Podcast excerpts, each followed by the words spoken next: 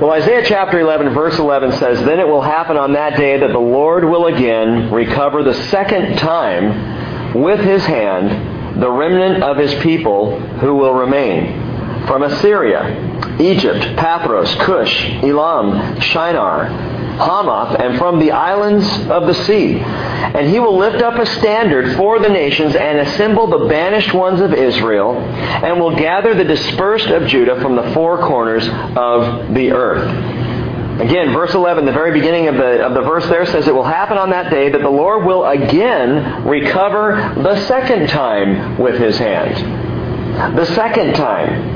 A second recovery of the people of Israel is what Isaiah is prophesying at that point. There will be a second recovery. When was the first recovery?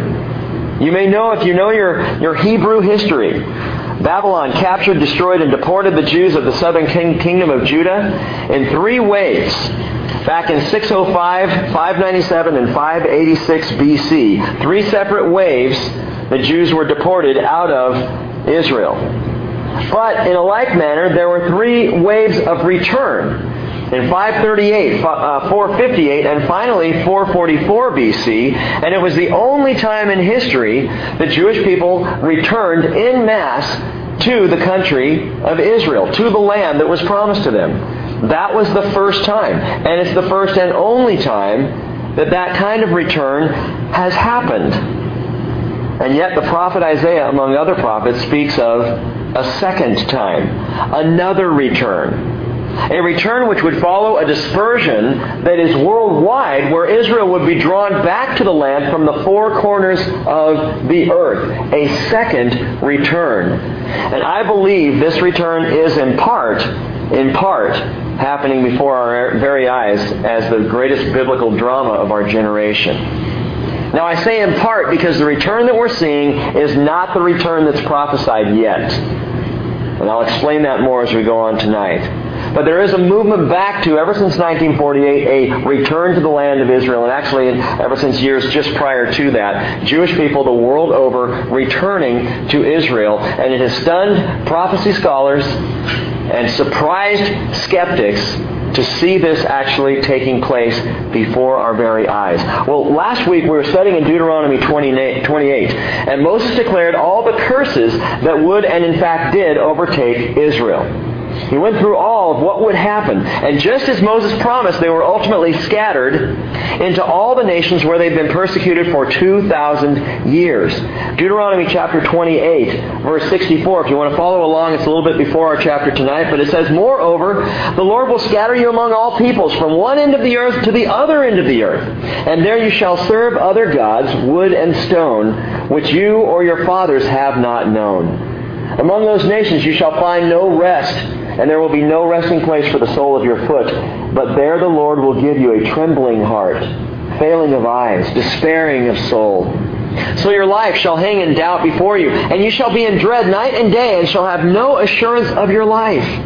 In the morning you shall say, 'Would that it were evening!' And that evening you shall say, 'Would that it were morning!' Because of the dread of your heart which you dread, and for the sight of your eyes which you will see. The Lord will bring you back to Egypt in ships. By the way about which I spoke to you, you will never see it again. And there you will offer yourselves for sale to your enemies as male and female slaves, but there will be no buyer." Now, that study through chapter eight is a pretty heavy study because it is all about the curses that would, and as we have seen, have fallen on Israel over the past couple thousand years. All the curses played out. But in chapters twenty-nine and thirty and on into chapter thirty-one, God declares through Moses what would happen when these people who turned their backs on God would turn back to God and finally be saved. He reminds the people in chapter twenty-nine of a very specific covenant that God made with them. This is not the Mosaic covenant, it's another covenant. It's called the Land Covenant. You may have heard it referred to as the Palestinian Covenant. That can be a little confusing today because the Palestinian people is a totally different people group than they used to be. What I mean by that is there used to be Palestinian Arabs and Palestinian Jews back when the land was called Palestine. which it was called for thousands of years, ever since Emperor Hadrian, back in one thirty-five A D. Probably some of you know that date. one thirty-five was when Hadrian finally drove the Jews out, following what was called the Bar Kokhba Revolt. And when he drove them out, he renamed the land. He, he renamed it from Judea to Palestinia, Philistine country, as a slap in the face of the Jews who were driven out. But this land covenant is a covenant that draws all the way back to Abraham. Genesis chapter thirteen, verse fourteen, the Lord said to Abram, after Lot had separated from him, "Now lift up your eyes and look from the place where you are, northward and southward, and eastward and westward. For all the land which you will see, I will give it to you and your descendants forever." The Hebrew word for forever means forever.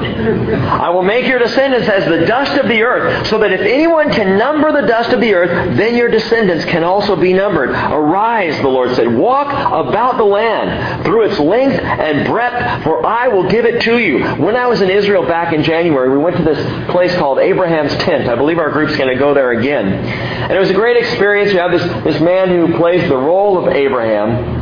And you sit down in this in this tent and you have a meal there, and it's a traditional meal, as would have been shared had we been back in Abraham's day and he invited us into his tent for dinner. But after we ate, I walked out from the tent, out to the edge of a hill, and, and the hill went steeply down, and then I could look out and literally see the rolling hills of Judea. And as I stood there on that hill, it was such a, I got chills up and down my spine thinking about this verse.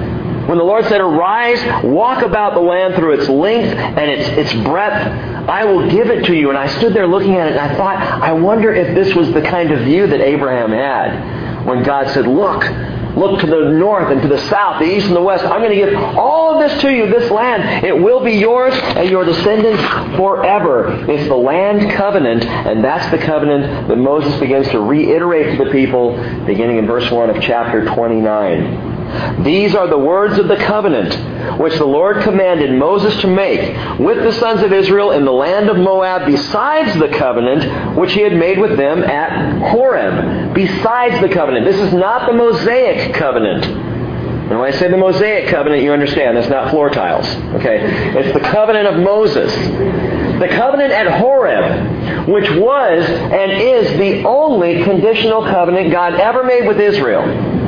He made six, seven, some would even say as many as eight different covenants with people, and many of them with Israel, and all of them, with the exception of the covenant of Moses at Mount Horeb, all of them are unconditional.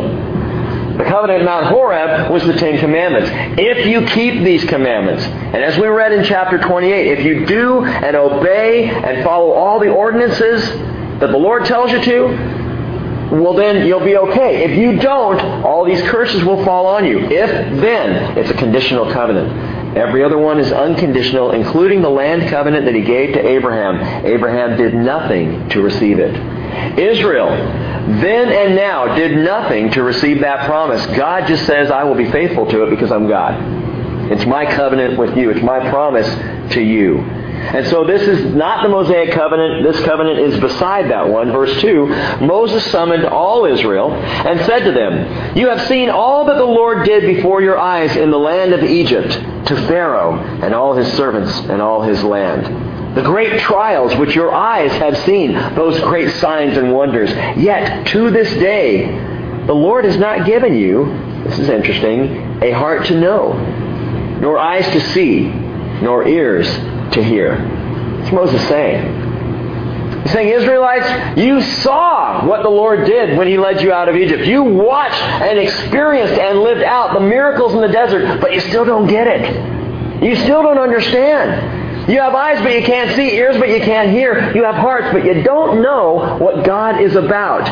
Not yet. He hasn't opened up the opportunity. In other words, it hasn't registered yet what's truly going on here.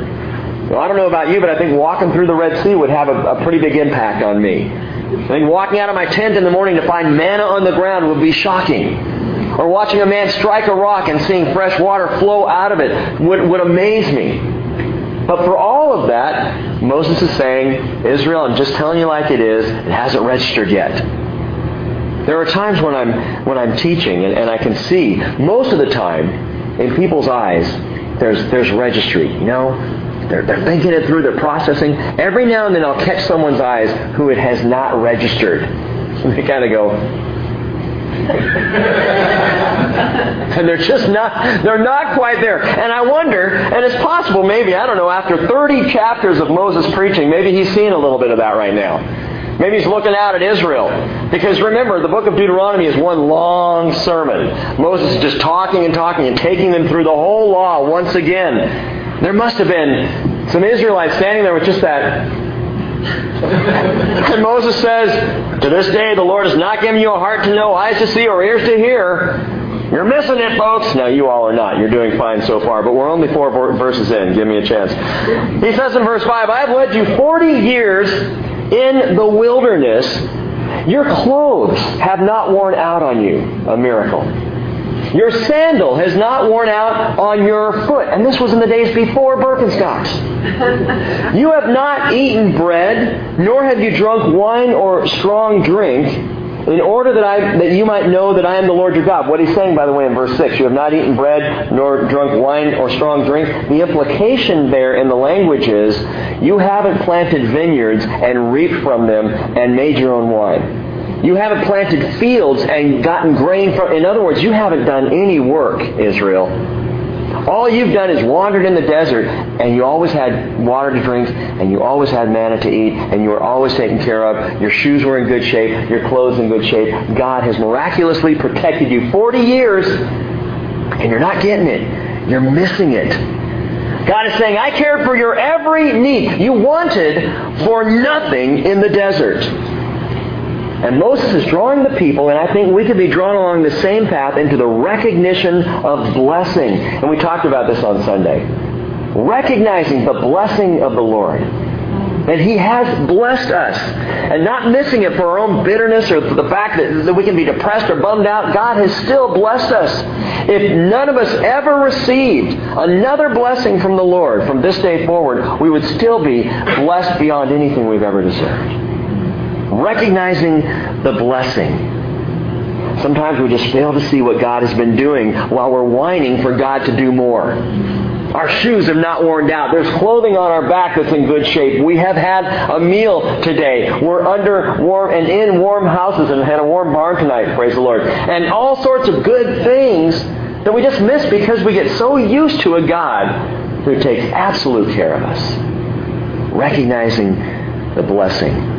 But here's the key, and I just want to go back over this. We, we talked again about this on Sunday. But the key here, gang, to recognizing and seeing blessing, I believe, is when we look to the harvest, we see the fruit.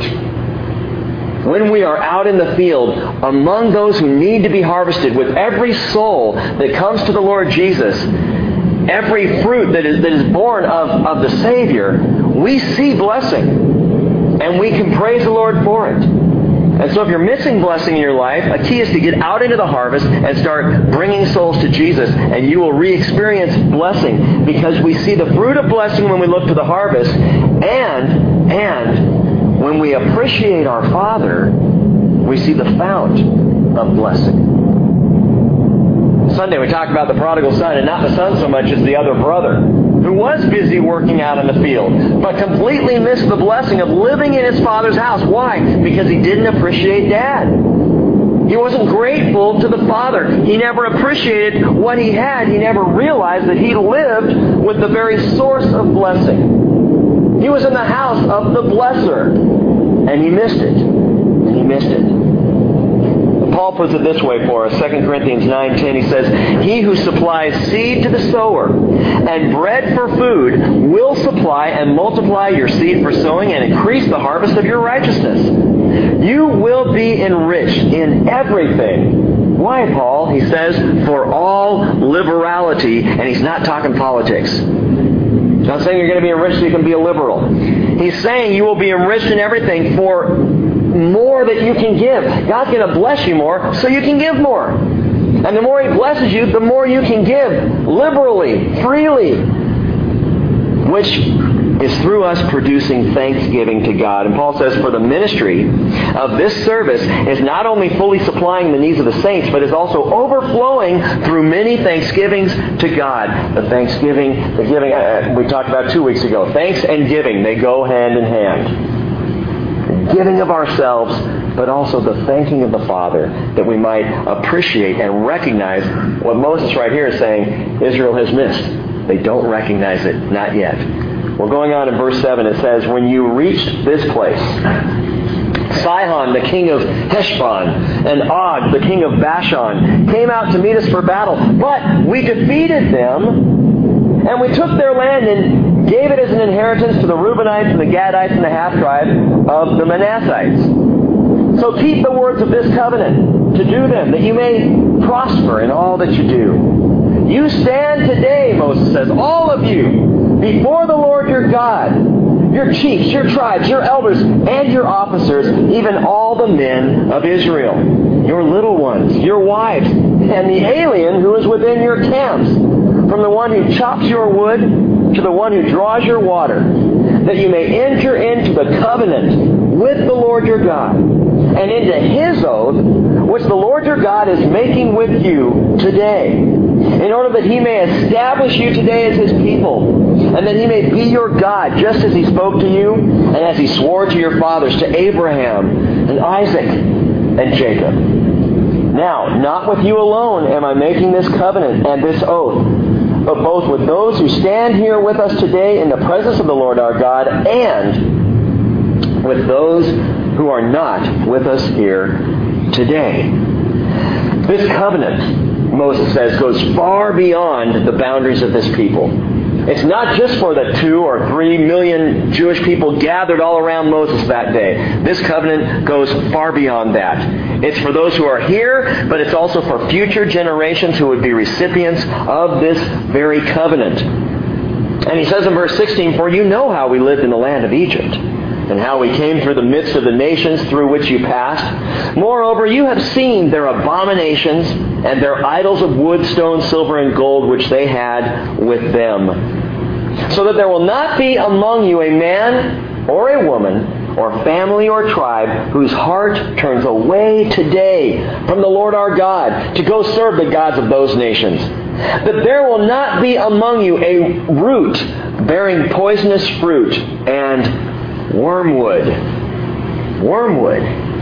Some of you may have heard that word before. Wormwood. It literally in the Bible, it means bitterness. That there would be no root of bitterness in your life. Don't follow after the ways of man. Don't go after the idols of the other nations. You keep yourself focused on the Lord your God, so that there would be no root of bitterness or poisonous fruit, no wormwood. It's interesting how the word wormwood is used in Scripture. Proverbs chapter five, verse three says, the lips of an adulteress drip honey, and smoother than oil is her speech. But in the end, she is bitter as wormwood. Now, I think if more people could see an adulterer or an adulteress, someone that, that might be an attraction for an affair, if they could see that person with wormwood, you know, written across their forehead, maybe it would deter us a little bit. But that is what an affair does. That's what adultery ends up being, wormwood, bitterness. Amos chapter five, verse six. The prophet says, seek the Lord that you may live, or He will break forth like a fire. O house of Joseph, it will consume with none to quench it for Bethel, for those who turn justice into wormwood and cast righteousness down to the earth. Those who would take justice and turn it into a bitter, nasty thing. Well, wormwood describes poison, a bitter experience. And there's one other area that is very interesting just to note. We just finished studying Revelation uh, a couple or three months back now. And Revelation chapter eight describes that time during the tribulation period when the seven trumpet judgments begin. I'm not going to go into all the series of judgments, but there are there are three of them, and in the middle one, there are trumpet judgments, and there are seven of them. The third trumpet judgment blasts, and something happens. I'll read it to you. But you need to understand that there are those who believe that the trumpet judgments actually describe a nuclear holocaust followed by nuclear winter. And if you read through, starting in Revelation chapter eight, and it ends right around chapter eleven, if you read through the seven trumpet judgments and consider the description of what's, of what's being talked about there, it sounds like a nuclear holocaust. And again, followed by nuclear winter. Let me read to you. Revelation chapter eight, verse ten says, "The third angel sounded, and a great star fell from heaven, burning like a torch. It fell on a third of the rivers and on the springs of waters. The name of the star is called Wormwood. And a third of the waters became wormwood, and many men died from the waters because they were made bitter." Bitter. Wormwood. Now, if we were reading that tonight from our Russian Bibles, you would find out that the word in Russian for wormwood is Chernobyl, which is fascinating, knowing that Chernobyl was the power plant, the nuclear power plant that melted down and caused so much damage years ago. The Lord does not want embittered, poisoned, cursed life for His children. However, some of His children choose it anyway. When we see people damaged, when we see people wounded, when we see people bitter and hurt and angry and really worked over in their lives, when we see people choosing lives of sin, you've got to understand, we've got to understand this is not God's will for anybody. It is not God's desire. And you know, sometimes it's my desire for other people. I hate to say it, but it's true. Especially someone who's wronged me. I like to get them, see them get a little bit of their own medicine. I like to see a little payback. You know, we've talked about it here before. One of the things we Americans love in the movies is revenge. We like to see the bad guy get it. I'm right now about, oh, three-fourths of the way through the fourth season of twenty-four. And it's stressing me out. And I want Marwan, who's the bad guy in this season, I want him to get it. This is not God's desire for anyone. God's desire for everyone is that they would be saved, not bitter. That they would be blessed, not wiped out. And yet some choose it anyway. Look at verse nineteen. "It shall be, when he hears the words of this curse, that he will boast, saying, I have peace, though I walk in the stubbornness of my heart, in order to destroy the watered land with the dry. The Lord shall never be willing to forgive him, but rather the anger of the Lord and His jealousy will burn against that man. And every curse which is written in this book will rest on him, and the Lord will blot out his name from under heaven." Gang, verse nineteen is subtle but significant. The New American Standard translation says that this kind of person will boast, but that's not the original translation. Boast, it's, it's the implication is right, but what it literally says is, this person blesses himself in his heart. It's not he boasts, it's he blesses himself in his own heart. Do you remember what the word blessed is in the Hebrew? Anyone remember that from Sunday? It's barak. The word means abundance, but it also means adoration. And what Moses is saying here is the person who drives away, or the person who turns away from the Lord, is the one who adores himself in his own heart. Self-adoration. Self-aggrandizement, self-lifting up. It's saying, I'm fine, Moses. I'm good to go, God. I hear your warnings and your curses and your heavy judgments. Ooh. But I'm fine. I'm barak in my own heart. I'm, I'm blessed. I'm blessed by my own blessing. And me, myself, and I will be just fine. Thank you very much. Moses says that's the person that's going to be wiped out. Boasting. It's blessing yourself in your own heart. Again, there's not going to be a single person in heaven who's going to sing the song, I did it my way. You're going to be there that way. Verse twenty-one going on. The Lord will then single him out for adversity from all the tribes of Israel, according to all the curses of the covenant which are written in this book of the law.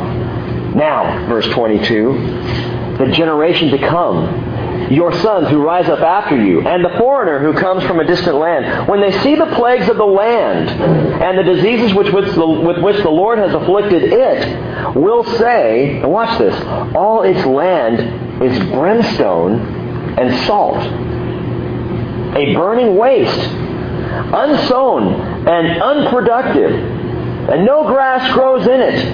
like the overthrow of Sodom and Gomorrah, Admah and Zeboim, which the Lord overthrew in His anger and His wrath. And the nations will say, why has the Lord done thus to this land? This is, this is fascinating to me.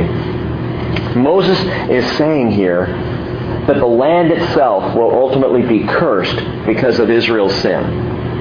And that's exactly what happened. In fact, those words, all the land is brimstone and salt. Do any of you Bible history buffs remember what happened when Hadrian drove the Jews out in one thirty-five A D? Do you remember what he did? He salted the land so that it couldn't bear fruit. He had his officers go all throughout the land of Israel taking huge, massive bags of salt, going into all the, the one-time productive soil and spreading salt everywhere, and it poisoned and ruined the soil. And so Israel ended up exactly as Moses said it would be, a land of brimstone and salt, a burning waste, unsown, unproductive, and no grass grows on it. As a matter of fact, in the late eighteen hundreds, when the Jewish people began to go back into Israel and buy up plots of land, it was mosquito-infested, it was malaria-infested, it was bogs, it was in horrible shape, and they were able to buy the land because no Arab wanted it. The land of Israel was trashed. It was wasted. If you want to find out more about it, it's interesting to read the writings of Mark Twain, who went on a journey to Israel, and he wrote a book called Innocents Abroad.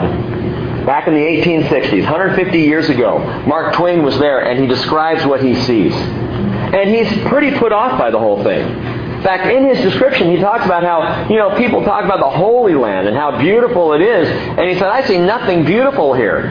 He said, we traveled for days and didn't see anything but a single Bedouin. No plants, no life, just a dead wasteland. I encourage you to pick up that book. It's an interesting read, Innocents Abroad by Mark Twain. But one of the miracles of the modern land of Israel is the way the land is flourishing and flowering. It's absolutely stunning. There are tropical plants growing in Israel, and fruit trees, and it's beautiful.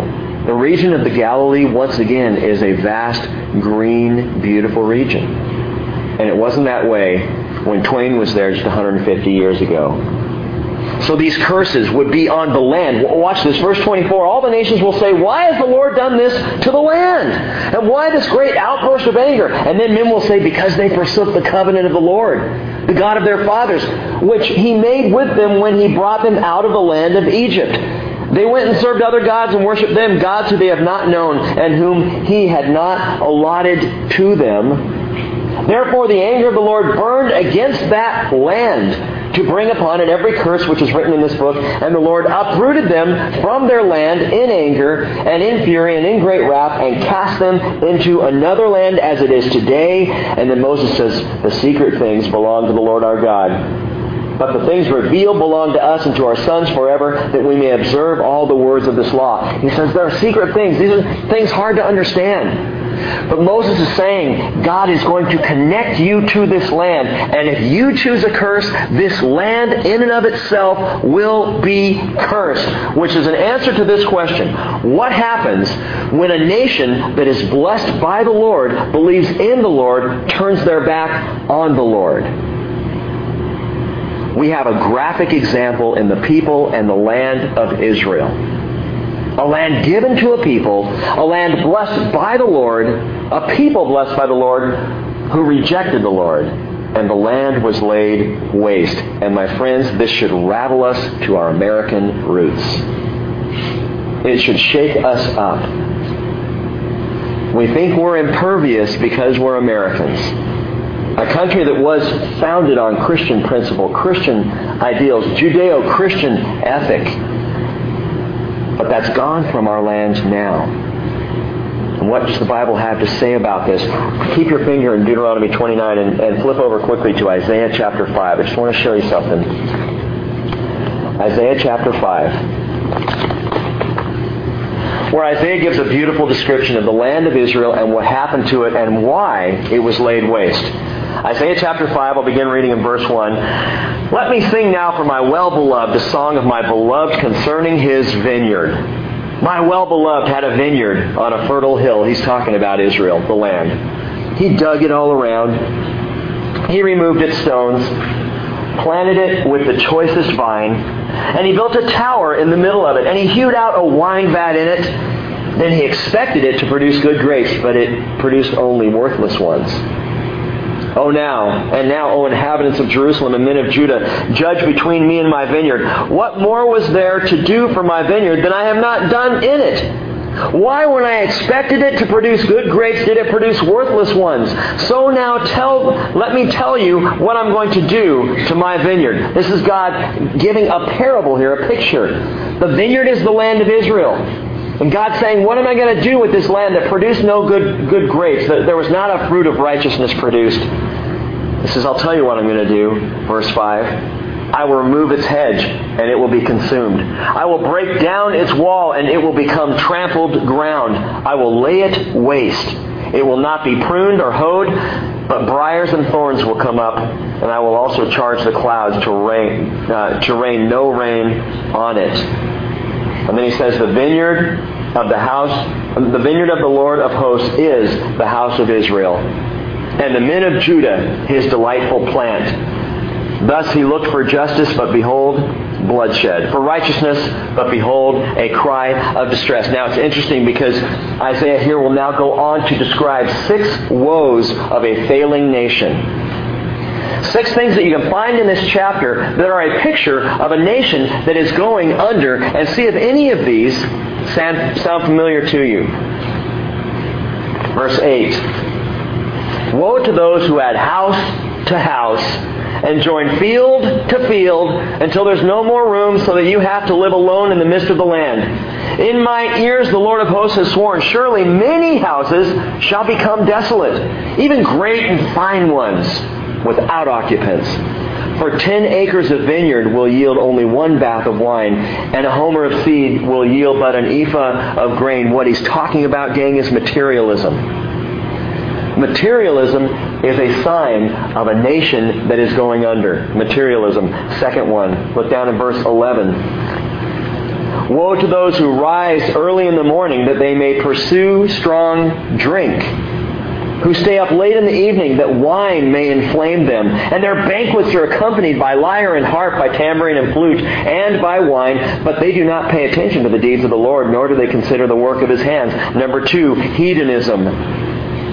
Hedonism. A, a party mentality. Materialism, hedonism. How about verse eighteen? Woe to those who drag iniquity with the cords of falsehood and sin as if with cart ropes. What do you mean with cart ropes? Picture a gay pride parade.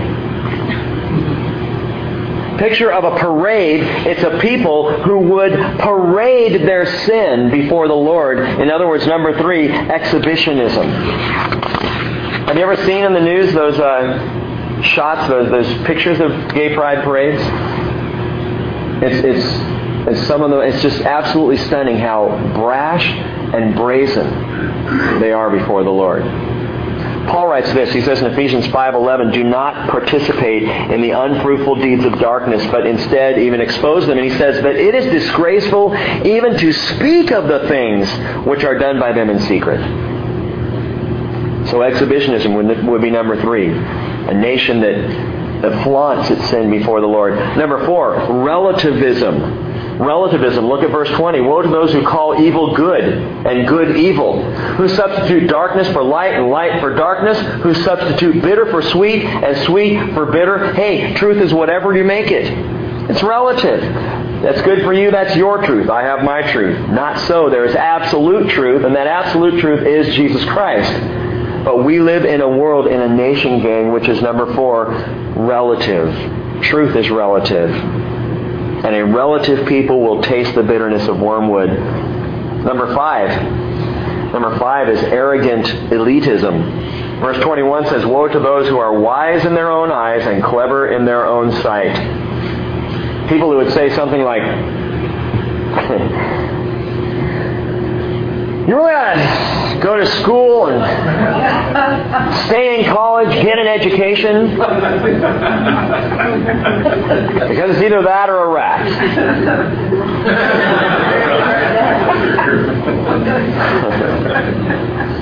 Arrogant elitism.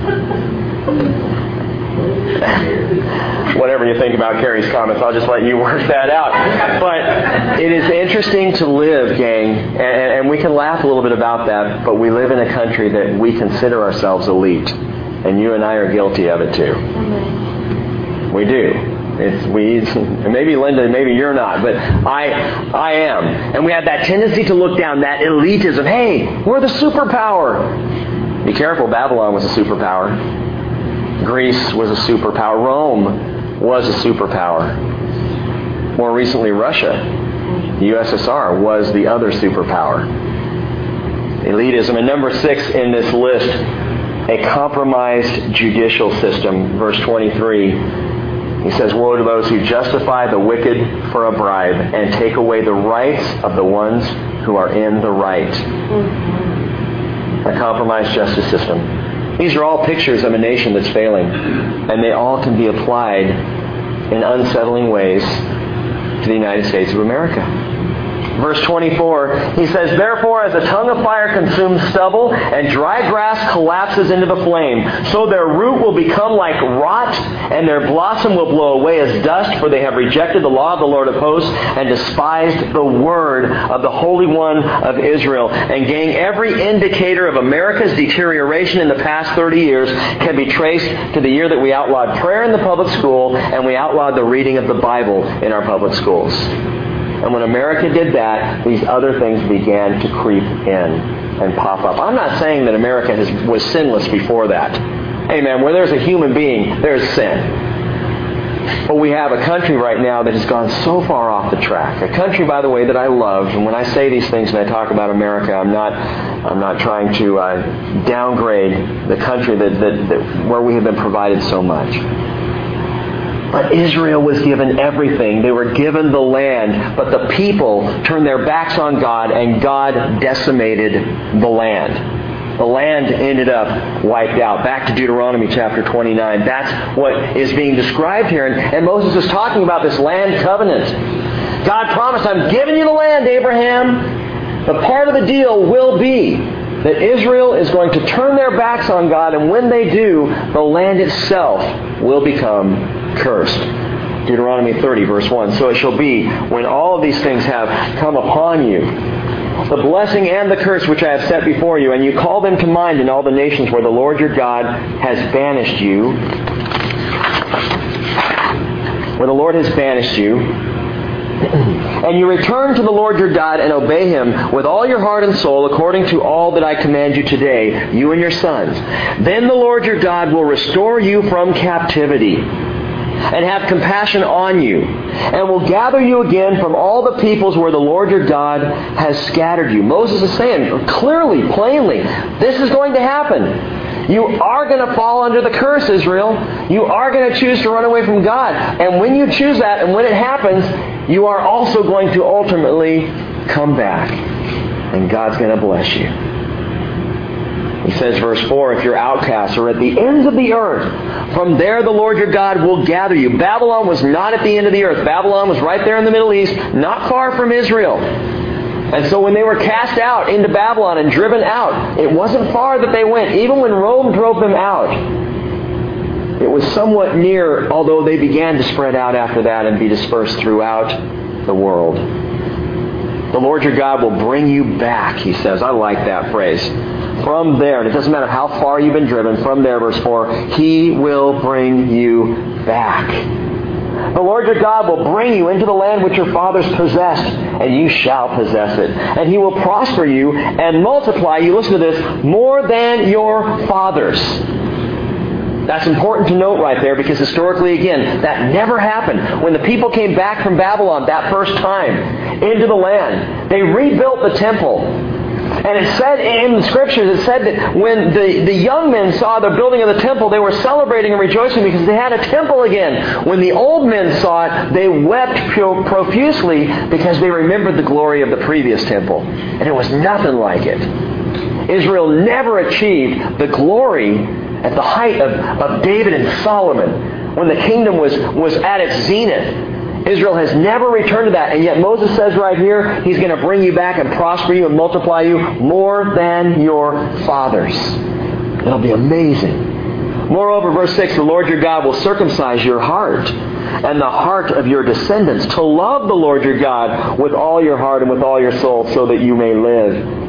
The Lord your God will inflict all these curses on your enemies and on those who hate you and persecute you. And you shall again obey the Lord and observe all His commandments which I command you today. Then the Lord your God will prosper you abundantly in all the work of your hand, in the offspring of your body, and in the produce of your cattle, and in the produce of your ground, for the Lord will again rejoice over you for good, just as He rejoiced over your fathers. If you obey the Lord your God and keep His commandments and His statutes, which are written in this book of the law, if you turn to the Lord your God with all your heart and soul. Now listen, this is the heart of the land covenant. When you've turned your back on me and you've been driven out, turn back to me and I will gather you in. Doesn't matter how far from me you've gone. This is a great word for us today, especially for Christians who have wandered off. It doesn't matter how far you've gone. All you have to do is turn around. I had a conversation with a lady about three weeks ago on a Sunday morning. And it was the first time that she had been in church in about thirty years. And she was angry with God, and she was bitter toward God. There were several circumstances in her life, which I won't share, that had led her to that place where she wanted nothing to do with God. But she came at the request of a family member. And as we sat and talked, the one thing that concerned her more than anything else was she said, I've gone so far away from the Lord that I'm just not sure if I can make it back. And I told her what Moses is telling us here. All you have to do is turn around and you're back. It doesn't matter how far you've drifted. It doesn't matter how far, to the ends of the earth. All you have to do is turn around and you're back. That's how good grace is. That's how awesome the Lord is in His love for us. Now, this process with Israel is yet to happen. And that's what I meant earlier when I said we're seeing this return to the land, but it's not the prophesied second return, the second ingathering of the Jewish people. That's not what's prophesied. Wait a minute, though. What's happening today? Today we're seeing a great, or there has been at least, a great return to Israel. But there's also a great exodus going on, both to Europe and to America, Jews getting out of Israel in record numbers right now. Wouldn't you? If you lived in northern Israel and your house was bombed by Hezbollah, would you stay? They're tired of the battles and the war. They're, they're exhausted from all that, that is going on. And the Jewish popula- the Jewish population in Israel today is currently shrinking, not growing. Now, that's kind of hard for some people to see or to understand, because it seems like a lot of Jews are still coming in, especially the Russian Jews. But, but here's an interesting note. There's no way to tell for sure if all the Jews coming out of Russia and into Israel are Jewish. It's just their word. And there's a growing suspicion that there are a lot of Russian Jews who are not Jewish at all. They're just Russians trying to get out of Russia and get to a better place. So they're heading down to Israel because Israel is a better land in Russia, even for all the terrorism. Gang, the return that we have seen in this generation is a secular return. Israel for itself is a mostly secular nation. As a matter of fact, Tel Aviv is to Israel what Las Vegas is to America. It is a sin-soaked city. They're having just this year, it's supposed to, there's a lot of protests against it, and if you go to um, I think it's the American Family Values Coalition dot com. Is that the right one? Some of you get get their emails. But you can't petition against this, but coming up, um, I believe this month, so this month there, there's a uh, gay pride parade that's supposed to happen in Jerusalem. Talk about an affront to God. But Israel is a secular nation mostly, and Jerusalem itself is very spiritual. I mean, the, the Hasidic Jews are there. The ultra, ultra-Orthodox are there in Jerusalem. But so much of the rest, rest of the nation is getting sick of it. In fact, there is a there is a divide between the secular and the spiritual Jews. The secular Jews, sick and tired of the spiritual Jews wanting the Temple Mount, wanting to rebuild the temple. Forget the temple. Give it to the Palestinians. Who cares? Just today, by the way, um, the leadership in Israel indicated that they might be willing to go to the table and talk about Saudi Arabia's suggestion for a new roadmap to peace. Saudi Arabia's suggestion is that they return to nineteen sixty-seven, before the War of sixty-seven, which means the Gaza Strip, the West Bank, and East Jerusalem, including the Temple Mount, would all go to the Palestinians. We'll see what's going to happen there. But the problem is that at this point, At this point, Israel's heart has yet to be circumcised. That has not happened. There has been a massive return and a prophetic return to the land. But the heart is not circumcised. What do you mean circumcised? Tender. The phrase circumcised there is graphic, but it's very specific. A heart that is circumcised is a heart that has become tender before the Lord. And across Israel today, the mood is not tender. It's tough. You could even call it bitter and war-torn. The people are, are so fed up with things, they just want peace.